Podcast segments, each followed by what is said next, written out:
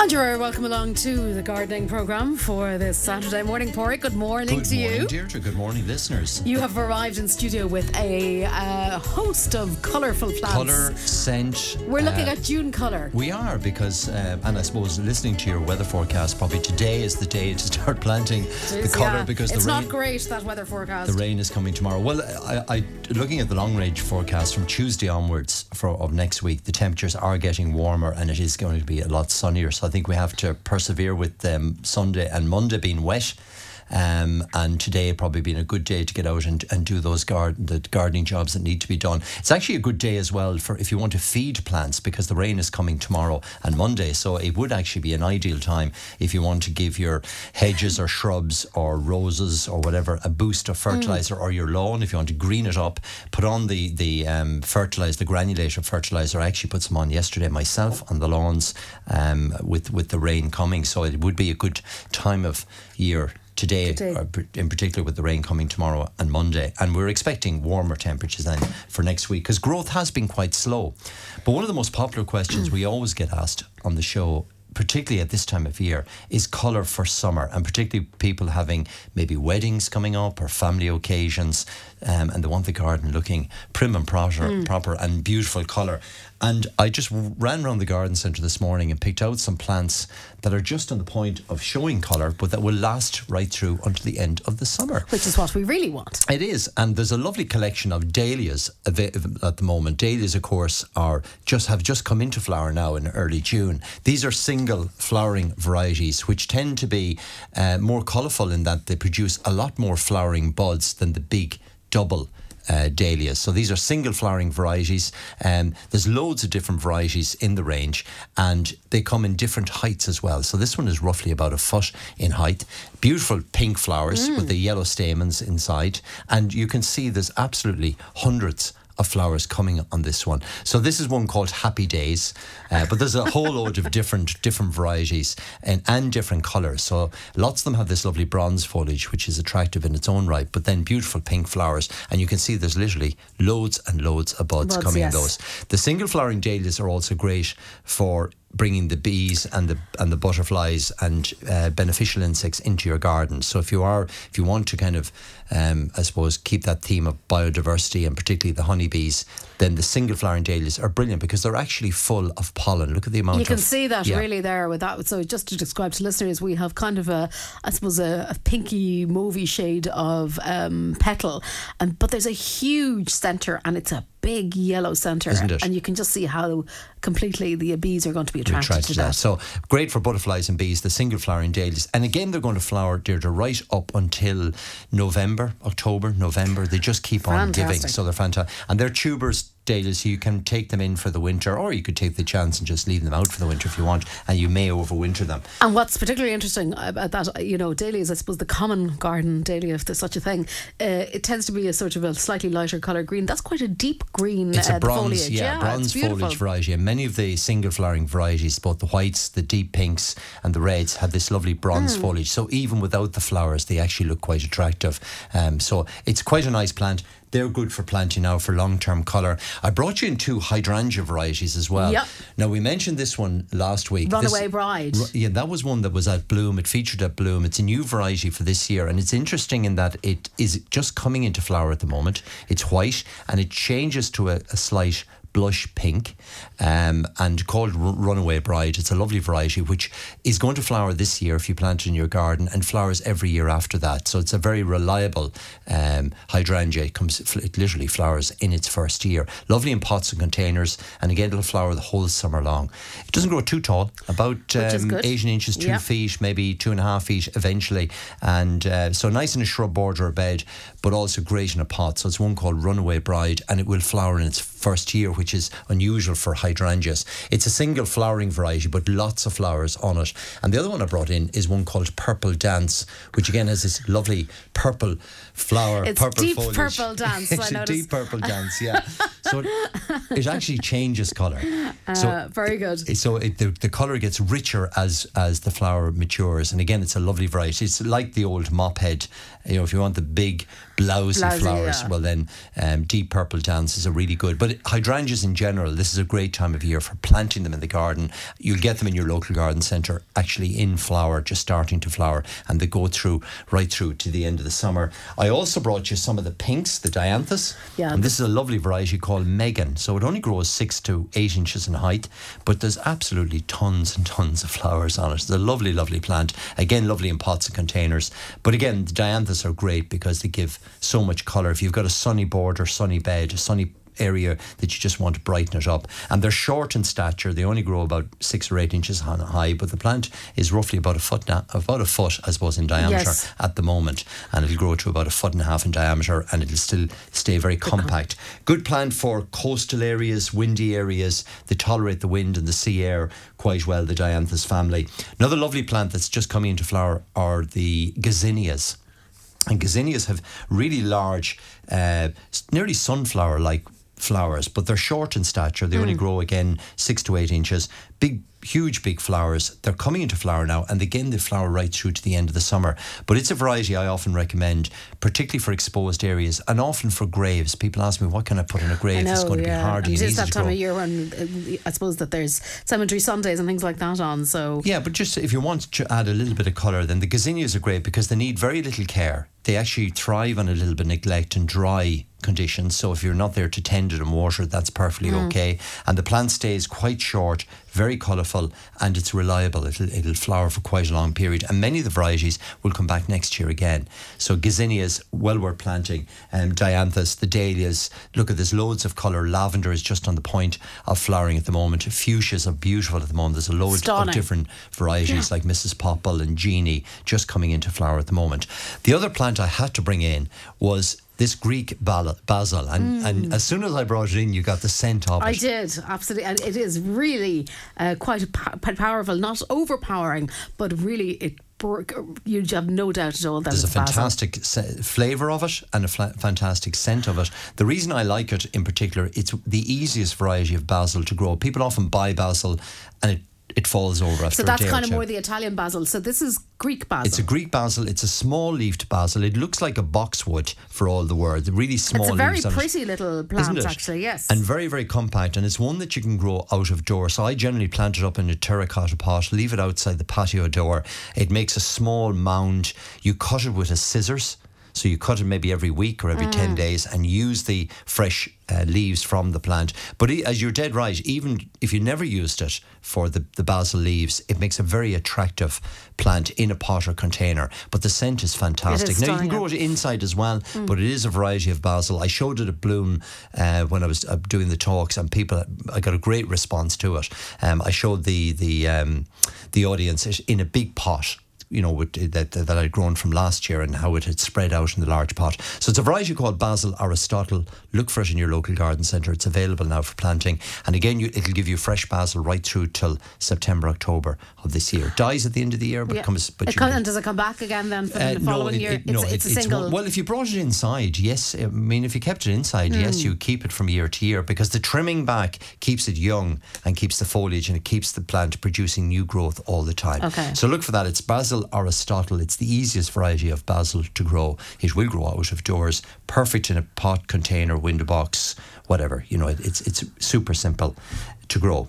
The um, the other thing just to mention are the wild flowers. And it was interesting. I was looking on social media during the week, and there is a, a little borough or town, I suppose, a borough, I think they call it in the UK, called Rotter. Rotherham. Rotherham. Rotherham. Rotherham. So I did see. of a- I did see the photographs on social media. All right, and it's stunning. Isn't it absolutely stunning? Mm. So, so what has happened in So Rotherham? what, the, what they've done there, the borough or the, the local county council, rather than cutting the the uh, edges of the road in the traditional way and just trimming the, the grass, they've decided to sow a whole series of wildflower seed. They've actually covered eight miles of road verges, um, and it's absolutely stunning at the moment. So it's in full flower at the moment with things like poppies and cornflowers and all the the um, typical single flowering wildflower meadows. And of course, they self seed and come back next year again. And I thought it was a brilliant way of of a adding colour to the to the road verges, but also it has made the road verges maintenance free, and they've actually saved 25 million That's quite an incentive. in the cost of cutting the grass. So you can take, you know, and that's just for that area. just for that area. So it's it's a it's um, a, a borough. I suppose it's about the size of Galway. It's, yes. you know, yeah, the- I think it's quite a sizable place. it now, is, yeah. it is. But eight million they've saved in the um, in the cutting of grass. But they've created a beautiful. If you if people want to Google it or Mm. look on Facebook, there are actually pictures um, of the borough and, and the beautiful planting and and of course the whole biodiversity and, and bringing in the bees and the pollinators. So it's a, it's a I thought a lovely idea. But this is the time of year for sowing wildflower seed in particular. If people want to create a little patch themselves Mm. in the garden you simply rake the soil, you put a little bit of lime onto the soil, that brings down the ferti- fertility in the soil, which wildflower uh, absolutely love, and it helps to keep the grass species um, reduced. And you simply sow the seeds. They'll germinate in a three to four week period. They'll grow. Some will flower this summer, but more will come back into flower then next kind of uh, June, July of next year. So really, you sow now, really for next year more so than than than this year. But some of the wildflowers will bloom this year. So it's that time of year for sowing wildflower seed in the garden. And if you want particular, if you love the red poppies or phacelias, a particular flower, you can get those in single packets as well, and you can add it to the mix for an extra bit of colour. The other thing we were asked last week on the show was about blight. I was recommending that listeners spray their potatoes and um, tomatoes in particular because of the wet weather this week. We're in that kind of blighty sort of weather, uh, particularly next week if we start getting some humid uh, Temperatures, temperatures. yeah. So we were asked about the um, the old bluestone and what Yes. the mix was. So Bluestone is mixed with washing soda um, to create what they call a Bordeaux mixture. So this spray originally started in France on the grape vines. So they use it to keep mildew off the grapes. So they simply used to mix the. Oh, that's why it's called Bordeaux. That's why it's called Bordeaux. So it's a it's a copper sulfur mixed with washing soda. And if you're if you're if you want to make it up, you use 50 grams of the copper sulfate or the bluestone to 60 grams of washing soda, and that makes up five liters, exactly a gallon of spray. Okay. So, uh, so 50 grams, so it's quite a small amount of, of the copper sulfate mixed with washing soda, 60 grams of washing soda, and that makes up one litre, or five litres, I should say, of spray, and you spray it onto the foliage. Okay. Now, it is what we call a contact spray, so it doesn't protect new growth. So, as the potatoes are growing, that new growth is not protected, so you do need to use it on a regular basis, generally at this time of year, every 10 days. Right. 10 to 14 days, um, particularly if blight is is, um, Is- is an issue. Now there are plenty of other blight sprays as well available, but do keep in mind when we get wet, humid weather, blight will be knocking around. So so um, certainly treat your plants. The other thing just to mention are roses. We're into the time of year again for looking after the roses. Quite a lot of aphids around. Hmm. And I know we've had a number of questions about these over the last couple of weeks. Yeah, so really the, the key thing at the moment, many roses are have started to to flower. The key thing really, I suppose, every fortnight is to deadhead the roses, take off any old flowers, just as they're beginning to fade. Don't wait for them to fall, collapse completely. Go out every two weeks, take off any flowers that are just going over.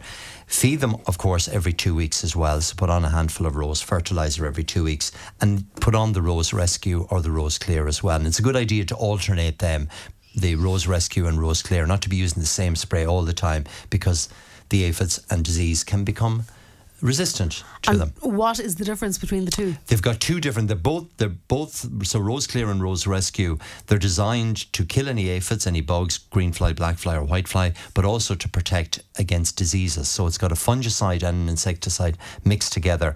But the mixture, the cocktail, is different in both. They're using two different types of insecticide and two different types of a fungicide. So therefore, it's like taking an antibiotic. You're, Right. you're rather than using the same thing all the time. If you change it up, Mixing it uh, up. yeah. So that's so just mm, um, use something different. The other thing to, to use is the garlic wonder, which is brilliant on getting it, that lovely sheen on roses. If you want them really healthy and Yes. and the foliage really healthy and the plant itself healthy, the garlic wonder works really well.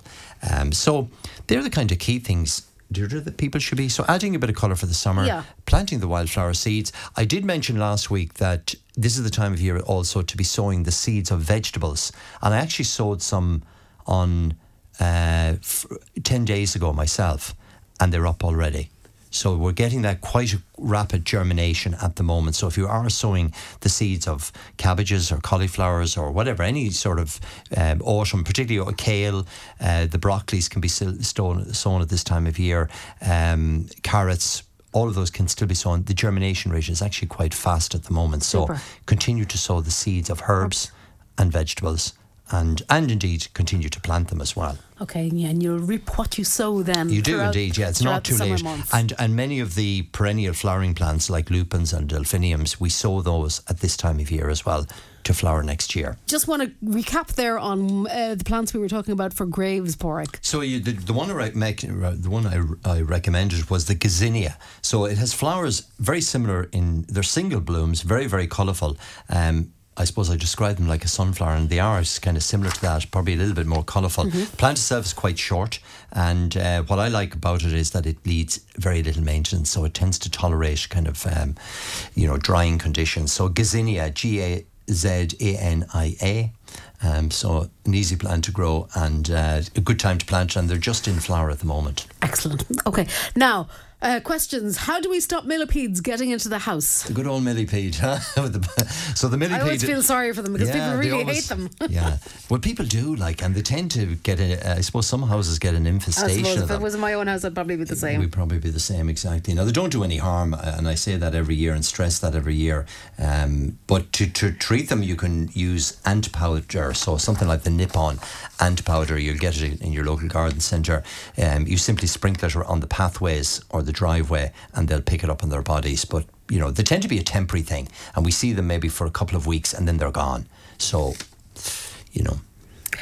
so we'll give you the information and Yeah, we'll make, yeah. let you make your own minds But they don't yeah. actually do any harm to, to plants. They feed on decaying matter. They're a bit like woodlice. And um, so, Okay. Yeah. We'll leave it there. Is there such a thing as organic slug pellets suitable for my vegetables? Oh, there are, yeah, yeah. There, there's um, there's a couple of varieties. There's one called Eraza, which uh, looks like the standard slug pellet, but it has rather than metaldehyde, the poison, it has actually iron and f- and uh, potassium in it, and that kills the slug off. So look for that one, Eraza or Neudorff do one as well. Um, they're both very effective and uh, very safe for children, pets, birds, so on. You know, so that it's a very safe one. So Eraza or the Neudorff organic pellet, it'll actually have the organic symbol on the pack. Now, is there such a thing? Uh, sorry, is why are the leaves at the top of my two-year-old apple tree so dry? They're looking dead. Okay, well, lots of lots of leaves are actually uh, lots of plants, not just apple trees, but laurel, uh, forest flame, hydrangeas have all burnt leaves on the tips of them this year, and that was just down to the the frost we had nearly a month ago now, and also the very cold winds we've been having. So the young leaves, as they start to grow out, come out, are very tender and very soft. And if you get any cold temperatures or any frost, you get the browning on. Um, on particularly apple trees this year, beech beech hedging, the tops of them are all uh, burnt as well. Um, so it's just down to the cold weather. A little bit of feeding will actually correct that. And as I said, with the rain coming tomorrow, put on the feed now, put on a granulated feed, something like the Osmo Pro 6, and within a week or 10 days, it'll green up again. So a small bit of damage is, is no harm to the apple tree.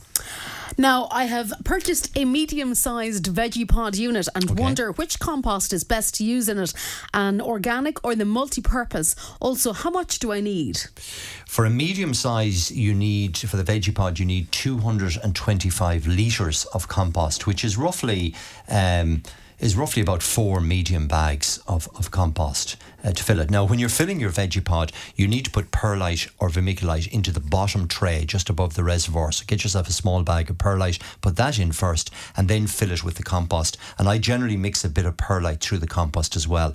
The compost to use, if you want to grow your plants organically, Bord na Móna do a brilliant compost called organic vegetable compost. So it's 100% organic. Um, it's peat free actually, and um, it's ideal for all vegetable plants. So that's probably the best one to use if you want to grow organically. Alternatively, if you can't get that, use a multi-purpose compost. It would maybe one with John Innes mixed through it, and again add a little bit of perlite through it. So you're going to need 225 litres of compost and maybe one or two bags of perlite, and just mix the whole thing up and fill up your veggie pod and get planting. And get planting. And remember, you can sow seeds in the veggie pod at this time of year and plants, and probably a mixture of both would be a good idea. Add a few herbs as well, maybe in at this time of year. And I suppose just moving out of the summertime and into you know colder temperatures in the latter end of the year with the veg pod, uh, does the fact that it has the cover uh, does that e- extend longevity? You can you can grow in the veggie pod. You can grow twelve months of the year. It actually comes with a with the micro mesh to keep the bugs out, but it also comes with a winter cover. So you slip that on in November, Ah, right. and it creates like a small cloche. And you leave that on until February, so you can continue to grow the whole winter long. And because it's raised up off the ground, it's not going to suffer from any ground frost. So it's Oh, actually and it won't get waterlogged. it won't get waterlogged. So it's actually it's about waist high, and it's got the cover on it, so that increases the temperature, keeps it up from the frost. So you literally grow um, all year round. At the moment, the stuff is actually nearly growing too fast in them. Right. You, you'd nearly want to be harvesting them every, Every- two or three days, Okay. twice weekly, certainly at the moment, because the, the plants are growing so fast within the veggie pods. So they're amazing how, how quickly they they increase plant growth by up to fifty percent. That's what the kind of the, the, That- that- they say, and, and it's actually true. I've, I've um, I'm amazed myself how quickly plants are growing in them. Um, nearly to the extent you need to be using cropping it, Cropping it twice a week or maybe even three times a week, um, and and the seeds germinate very fast in it as well. But yeah, you can use it all winter long. You know, all the, the winter salad crops, the short carrots like Eskimo, you could grow in it, spinach, all Swiss chard, all that sort of thing. Okay, excellent. Best of luck So with that person with their veggie pod. Now, somebody's wondering about cats hoking at the clay. What a great word that is. Hoking. Hoking at the clay in my flower beds. How do I stop them, or is it possible? I'm not so sure. Well, you can you can. There are uh, proprietary um, things like scent off. There are scented pellets that you can put onto the ground. The smell of which cat, cats dislike. They say water bottles filled with water. You know the ordinary plastic Yes, I, bottles. you see those, all right. Yeah, and that, and they they seem to work for some people, to keeping cats and dogs off the area. I suppose the idea is to break the habit of the cat actually. Using that the particular- soil, yeah. and and that that helps to do it as well. But the scent off pellets generally work. You have to repeat them and break that cycle. Now, we did talk about the bluestone and the blight. Is there anything else we, we, we I just see there's one or two blight type questions. Well, no, well, it- I suppose the- the in thing to terms be- of what to use. Yeah, the thing to be mindful is that we're, we are slipping into that time of year. Once we come into June, July, August, we're into that blight season, particularly when we get mild, humid, wet weather. And, you know, prevention is better than curing the problem. So there are proprietary blight sprays, um, you know, that you can get. Bayer to one as well, which is very good. Um, that can be applied now. So I would be advising people, particularly with the wet weather, give one or two applications just to keep the potatoes disease free. Now, somebody who had no difficulty with blight, they've just finished lifting their Sharps Express new potatoes in the tunnel Oh, and they want to replant more vegetables to fill the gap. What seeds can they plant now for vegetable later this autumn or winter? Well, again, like like I mentioned earlier, there's a there's a whole range of, of different seeds you can sow now. So you know, in the herb family, things like chives and oregano, the parsleys, thyme could be sown from seed or indeed from plants at this time of year. Kohlrabi, the, the one that grows hmm. similar to a, a turnip, that's really good. Beetroot can be sown from seed. Radishes, lettuce, pak choi, the, the Chinese lettuce or Chinese cabbage is very good as well. Kale for winter use could be sown at this time of year. Suttons do a very good range called the Speedy Veg. So if you want something fast, then they have a range of maybe five or six different collections that you sow into the, directly into the soil, and they're ready to harvest within four weeks. So they're ready to crop four weeks after time, sowing. yeah. So they would be quite good as well. But the Eskimo carrot, carrot Eskimo is an autumn winter variety. So Mm-hmm. you sow the seed now and it's ready to harvest ca- anytime from September onwards. Salad onions, white Lisbon. So there's lots. And again, if you pop into your local garden centre, they'll still have plants available. Things like lettuces and greyhound cabbage or Swiss chard will be ready to plant now as plants. So maybe do a little bit of both. Plant some plants, sow some seed at this time of year. There's plenty of time. You can sow the seeds of many vegetables right up to the end of July. Somebody's wondering when is the best time to trim back a camellia? It's growing in a pot. Well, ideally, it should be pruned after flowering, which was kind of four weeks ago. Um, now, having said that, you could still prune it at this time of year if you want to give it a little bit of shape. The main thing with the camellias is to be re- feeding them regularly now with an ericaceous feed, building them up for next year. They're going to produce their flower buds in September or early October of this year. So, how well they're growing and how well they're fed at this time of year will, Will- will dictate the amount of flowers it's going to have year. next spring. Remember, in a pot, the camellias dislike drying out. They're a woodland plant. They need their their roots in in really moist soil. So just be careful it doesn't dry out over the summer. They can often be forgotten about because they're not flowering. Yes, so You they kind of- you take your eye off them and they dry out very quickly, particularly in pots. So regular feeding every two weeks with the ericaceous feed, and just make sure not not to have them uh, excessively wet, but certainly you want to be watering them maybe once a week or once every 10 days at this time of year. So it's all about building them up for to produce the flowers in the autumn for next spring. Fantastic. Now, what might be eating the tops of turnips and broccoli? They're only a few inches high. What can we do? That's flea beetle, which is a small beetle. It's a shiny beetle that attacks turnips in particular. It actually attacks a lot of weeds as well. and, you know, so it's very effective at controlling weeds like redshank and, and so on. So you'll see these small little pin like holes in the turnip leaves. Um, they generally predate at night time. They're a shiny beetle. Again, you can use something like um, bug clear to eradicate that. So one application of bug clear would stop them because they're very destructive, particularly at seedling stage. Yeah. And a flea beetle does a lot of damage on the seedlings. The turnips just won't physically grow. So now is a good time to, to treat them. Later on in the summer, if you get a bit of damage, you don't need to worry about them. But as seedling at a seedling stage, I would definitely treat them. So put a little bit of bug clear on them. There's one specifically for fruit and veg, and it's safe to use. Okay. Um, I have the lovely lemon scented geranium Oh, lovely, yeah. growing well in my glass porch. It's approximately two feet tall and in flower. Great. My daughter wants a slip of this plant to grow for her own uh, on her own. Will it root from a slip, and how do I do this? Yes, it will, and and you can take cuttings of any any of the geranium families from any time from now on. So what you do is you take so lemon scented geranium. The stems are thin enough, um, so you take them roughly about six or eight inches long. Strip off the leaves, take any flowers or flower buds off the plant, dip it into a little bit of rooting powder, put it into a pot of compost and perlite mixed together, cover it with a polythene bag, sit it on your windowsill, and you've got yourself a new plant within three or four weeks it'll root. So this is the time of year. With geranium cuttings, a good tip is to take the cuttings, leave them for a couple of hours to, to, to dry slightly. So don't don't insert them straight into the compost straight away. Leave them for maybe three or four hours. So maybe take the cuttings in the morning and then put them into the compost towards evening or the following morning with a little bit of rooting powder, and they root in three or four weeks' time. They're very very easy to root, and it's actually a good time of year in general for taking the cuttings of plants like fuchsias, um, hebes, outdoor. Sh- shrubs can be propagated from cuttings at this time of year in June. Remember, remember to cover them with the polythene bag. That helps to keep the the the, um, the compost or the, the roots or the, the actual cuttings moist, and it stops the loss of water. So once you cover them with the polythene bag, there's no need to water them after that until they root, which will take. Generally, about three to four weeks. Okay. Sit them on a bright windowsill or in your greenhouse or in your porch, and um, you've got yourself some free plants in a month's time. Excellent. Now, uh, our apple and pear, our, our apple, pear, and plum trees were laden with tiny fruit last week, but since then the strong winds have stripped them almost completely. Ooh, ouch. Oh, is it possible for them to produce more fruit No. this year? no, oh, unfortunately, that's awful. isn't it?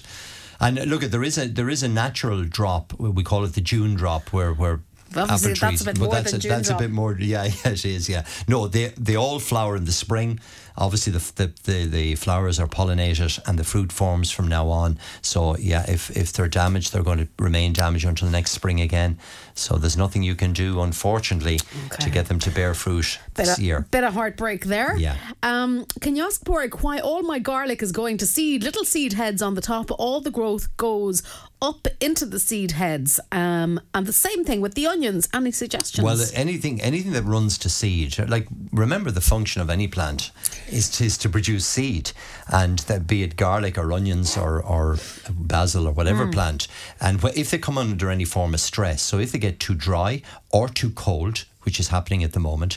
They, the plant itself triggers its itself to stop growing and to start putting all that energy into producing seed heads. And that's effectively what the onions and the garlic, they're reacting to the, the cold temperatures we're having at the moment and they're just running to produce seed and to try and reproduce again. So mm. once you see that happening, the listener's quite right, all the energy will go into the flower heads. So there's nothing really you can do with them once they run to seed. You just harvest what you you, you can take and um, you know, you could. It's still not too late to plant the seed of onion if you want to sow, particularly the scallions, the lighter, the uh, the shallot type onion. If you want to sow some seed now, but they're going once they go to seed themselves and start producing seed, you've kind of lost them for this year. Uh, some photographs in. I always love to see people's photographs, uh, good and bad. So, first of all, a success story. And Michelle is in Shepherd's Bush in London and has been in contact with the programme, I think, in the past. And you've given advice in relation to hydrangea. And today she has sent us in a photograph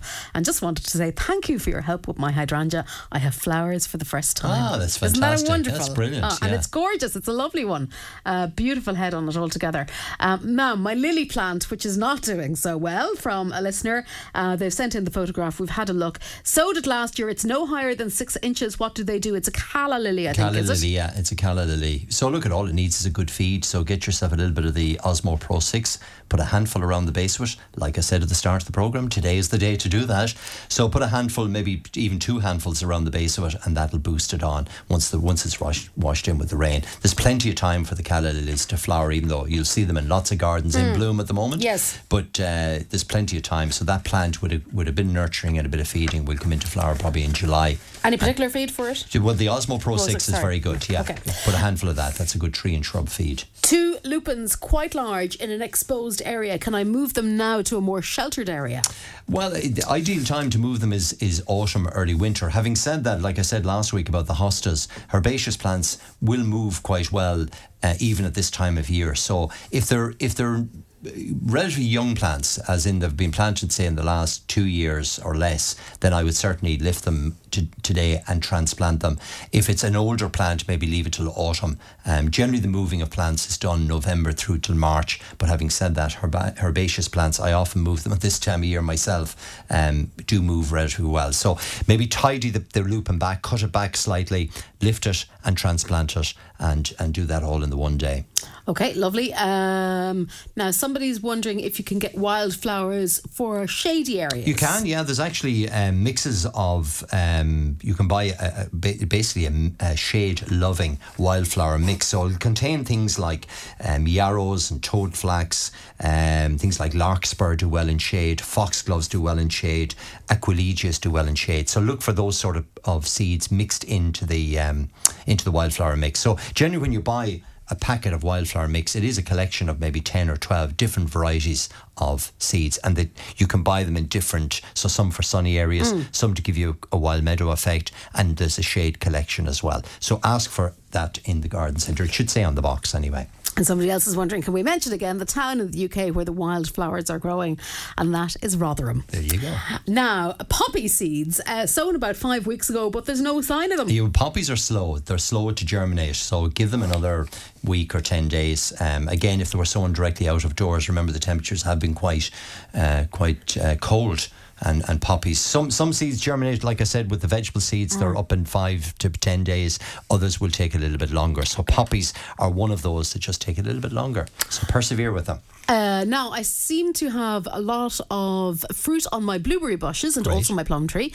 What should I feed them with? And also, how do I keep the birds away? Asks They Breach. obviously didn't get the wind, so they're they're No, in a they sheltered. supposed they're in a sheltered spot. yeah. And most most apples and most fruiting plants are fruiting quite well this year because we've had a, a relatively good spring when they were in Mm. flower. The key thing to feed blueberries with is an ericaceous feed, so similar to what we use on our camellias, rhododendrons. Um, so look for that in your local garden centre. Blueberries are ericaceous plants, so they like a lime-free feed. So get one of those and put it on. Gro-Sure do one uh, specifically. Um, for ericaceous plants, so that's perfect for blueberries. And with the plums, you need a high potash fertilizer. Actually, rose fertilizer is suitable for all fruiting plants, be it apples, pears, plums at this time of year. That'll build a bit of strength into them. To keep the birds off them, you need to net them. So you can either put the Enviromesh that we mm-hmm. talked about last week mm-hmm. to cover them, or you can get an anti bird netting. You'll get that in your local garden centre. Just drape it over the plants. My advice with all the summer fruiting plants, things like blackberries, blueberries, when they produce a heavy crop, pick as much as you can, wash them and freeze them.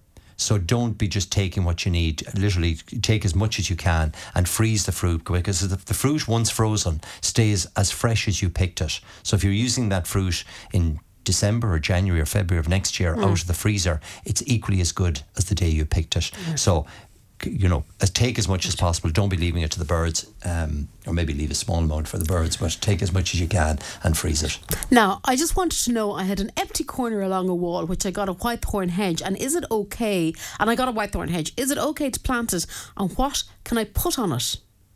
Well, uh, whitethorn makes first of all it makes a fantastic hedge, a fabulous hedge. Generally, they're sown as bare root plants, and and generally the planting for whitethorn is done any time from November again through to the end of of March. If they're in pots, then the, you can you can plant them at this time of year, no problem at all. And any any plant in a pot can either be transplanted out of a pot or taken out of a pot and put into the ground. If the plants are bare rooted and they're um, healed in or they're in a piece of soil, don't lift them until the autumn until they go out of leaf. So it depends. So if they're in pots, the listener can plant them at this time of year. Put down again some, um, the Osmo Pro 6 is ideal for actually when you're planting them. So put down a tree and shrub fertilizer when you're planting them. They're easy growing anyway. Whitethorn is simple enough to grow. It's not that It doesn't- hungry a it doesn't need a whole lot. It doesn't need a whole lot, no. Make sure the ground is relatively weed free before you start planting them and space the plants 18 inches apart. And it's a good idea to double plant them, stagger plant them, and put in a double row of whitethorn. You get a thicker, fuller, uh, denser hedge by doing it that way. Now, I have a Lalandia hedge. It got burnt with frost. Which feed would be best to put on it? Well, you just need to be careful not to be overfeeding Yeah. Lelandia because they can they can be quite vigorous in their own right, and it and it will grow out of that frost damage itself in the next couple of weeks. Um, if you do want to feed them, again, a tree and shrub feed at this time of year, but I wouldn't be overfeeding Lelandia. You want to, if anything, keep them Keep them. keep them on the hungry side and keep them, uh, you know, so Yeah. they're not getting too too vigorous. But uh, you can give them a light dressing of a shrub fertilizer if you want at this time of year. Now, somebody thinks they may have a beehive in their roof or attic, and they're wondering what do they do? Leave it alone as much as possible. Oh well, if it's causing it, if, but if it's a bit ring of a, your ring your local beekeeping Yeah. club. They might be able to help you. So Westport or or Ballyhaunis or they all or wherever you're loca- located. Located, wherever you're yeah, there's a beekeepers association, isn't there, There is indeed. Ireland? There's a national federation. People can go onto the website and they get all the local details. Mm. And and generally the beekeepers do favour if there's a swarm. They they like to come and collect the swarm. Um, but maybe you know asking your local bee beekeepers club to see where they help you out. Okay, I can appreciate it. It's nice to have them in one way, but perhaps not if they're causing True, a nuisance or if you have true. small people in the house and stuff Yeah. like that. When is the right time to remove seed heads from flowers and reset them? Well, it depends when they when they actually flower. So, um, you know, if it's something like lupins, they're in bloom at the moment. They'll be producing their seed now in the next three to four weeks. The right time to harvest those is around the middle of July. You simply cut the flower, hang it upside down. So, whatever the flower is, you literally cut the stem once it it has gone out of flower, and once you can see the seed being produced, put a paper bag brown paper bag or a polythene bag around the seed head and literally sa- hang, hang it upside down. Mm-hmm. And the seed will fall into the actual bag. And then you can sow the seed um, you can sow it this summer once it's collected and once it's dried. You can start sowing lupin seed and delphinium seed and so on foxglove seed. So all of the plants that are flowering at the moment will produce their seeds over the next three to four weeks and that's the time you harvest them and that's the time you sow them. So it depends what what particular plant um, you know if it's a spring flowering plant you'd have harvested them earlier. If it's an autumn flowering plant you'd harvest them later. I have fab hosta in a pot, but I noticed small pinholes on the leaves. Please help. Well, again, that could be back to our flea beetle, which does create these small pinholes in hostas and in, and in turnips and in lots of other plants as well. Um, so. You know, if it's if it's, uh, it probably doesn't need to be sprayed. A small bit of pinhole damage on hostas won't do it any irreparable damage. It'll be perfectly fine. Slugs, of course, can be can be uh, destructive on. Um, on hostas as well. They like to eat the leaves of them as well and will create larger holes in them. But if they're mm. pinhole, it sounds like flea, be- flea beetle. Again, if you need to get rid of it, bug clear will get rid of it. But to be honest, a small bit of damage does no no long term damage to hostas. Now, this is probably not a very environmental friendly question, but it's bothering someone. How do you get rid of tall wild grass growing outside the house on the roadside? Well, there are plenty of proprietary path and, and driveway weed killers that you can get. You can also use, um, there's an Irish organic weed killer available Yeah. online if you want to get that one, which is organically based. Um, or, you know, you can use the, the vinegar treatment but now it'll only burn the grass back to, to soil level it, it, it, it will regrow again. Um, but that can be done if you want a, an organic treatment as well. But there's plenty of proprietary uh, path and uh, driveway weed killers that they're designed to kill the grass and also to prevent it from, from regrowing again. Okay, great. Um, uh, now, last week uh, you talked about vinegar uh, killing weeds. I'm not sure was it on the lawn now, but No, no, don't use it on the lawn because uh, vinegar vinegar is, is basically an acid and, it, and it and it works like any acid. It burns plants back, but it only burns them to soil level, and that, that's the point I was making last week. That if you are using vinegar in water, um, it will burn plants back to soil level, but they'll regrow again. So if you use it on things like docks or dandelions or whatever, it will uh, just burn them to soil level. They'll regrow again. Don't use it on your lawn because it'll do the same thing to the grass uh, as well as the weeds. So it's um, it, you'll see it on social media being promoted quite a lot. The vinegar and water, Yeah. vinegar and, and, and washing up liquid and water mixed together. Um, but it's the acidity in the vinegar, that's that's actually burning the plants back. Okay. Um, now, I have planted carrots every year for five years and they never grow. Okay, right. Any- well, don't stop. Don't stop. You, uh, sometimes you can get them as actually plants in your local garden centre. We had them earlier in the year in April and May as, as actual plants Mm. um, already pre-germinated for just planting directly out. Um, Carrots are, are fussy in terms of temperature. So when the temperatures are cold, carrots won't germinate. Now, what I do to, to help that is when you're making the furrow, the little um, area where you're sowing the seeds into, sow the seeds and then fill it with vermiculite or fill it with compost, ordinary potting compost. And the carrots tend to germinate better in that mix rather than directly in the soil. But they are very sensitive to cold temperatures, and the sort of temperatures we've been experiencing over the last couple of weeks have not been conducive to the seeds germinating. So my advice is wait till the temperatures warm up next week, give it a go. Try the vermiculite though, sow the seeds in a small furrow and just fill that furrow with vermiculite once the seeds are sown, and that'll make it easier for the carrots to germinate and grow. Okay, as, I, I, as we're talking, there's some photographs coming in on WhatsApp, Porg, and I know you just can't see them at this point, but um, somebody's wondering about what do we think of their rockery? Well, I think your rockery is fantastic, so uh, good on you there. And Jane has sent us in a whole series of photographs, and I'm going to show you this after the program, Porg, but just to uh, mention that she tells us uh, these are her beautiful shrubs and roses, and I have to say they are stunning. Brought 26 years ago in Horkans and still 26 beautiful. years Yeah, ago. Still beautiful. Took advice from Porrick to cut roses back twice. And just look at them now. Thank you for the advice. Wow, Jane, they are stunning. Brilliant. Do send them on to me, yeah. we have them here, so we'll we'll, we'll get that sorted out. And uh, we've got an orchid years ago. There. that long at it. Yeah, an orchid looking a bit on the uh, poor side.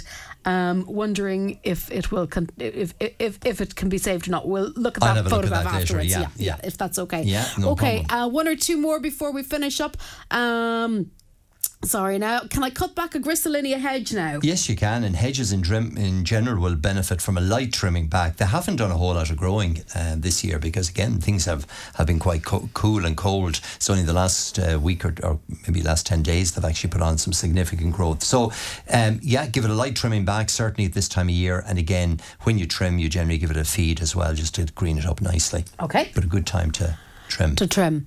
Um, I have a hydrangea that flowered once. Some leaves have turned red and it has not flowered six to seven years. There's a lot of growth on the plant. It's now large. Okay, well, look, the hydrangeas are only on the point of coming into flower. Those that you see in your local garden centre have been brought on, obviously, in the in the tunnels in the nursery, so that, that that little bit earlier. But most hydrangeas are just on the point of producing their flower buds. So leave it. It, it, it hopefully will have settled down. Now, a lot of hydrangeas are showing red leaves this year because of the, the the late frost we had and the cooler temperatures we've had this year. Hydrangeas don't like the cold, um, so they are, you know suffering a little bit this year, particularly if they've been exposed to frost or cold winds or cold weather.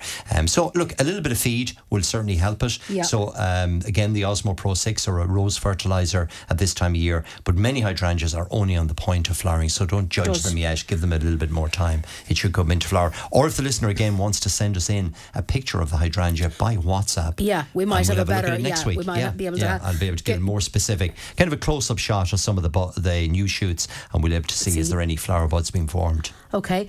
And finally, when is the best time? Well, two cutting questions. Cuttings wondering about laurels and taking slips from roses. Well, this is June is always a good time to take small cuttings of this year's wood. So we're looking at cuttings that are kind of six or eight inches in length. So you can actually do laurel at this time of year. You can do roses at this time of year, geraniums, fuchsias, all the plants I mentioned, hydrangeas indeed at this time of year. Do remember to put them into a mixture of the perlite and compost 50-50 into a pot and cover with a polythene bag and keep in a bright sunny location and they'll root within three to four weeks Weeks' time. time. I'm actually in the garden centre today from 12 through till 6. So if people want to drop in, if they've any issues they want to bring, you know, any bits of plants they want to bring in for me to have a look at or any photographs, I'll be in the Castlebar Centre from 12 o'clock. Okay, excellent work. Thanks indeed for all of that information. Um, I know there's a number of questions we didn't quite get to, but we'll hang on to them maybe and see if we can include next week. And I know a few pictures and stuff come in there just towards the tail end, so I just didn't get them in time. But uh, next week is another week, and we'll be here again then. That's it from me. Uh, Michael Neary is coming your way next, of course. Country Classics here on Midwest Radio, right through until one o'clock this Saturday afternoon. Until next Saturday, from me, have yourselves a great weekend.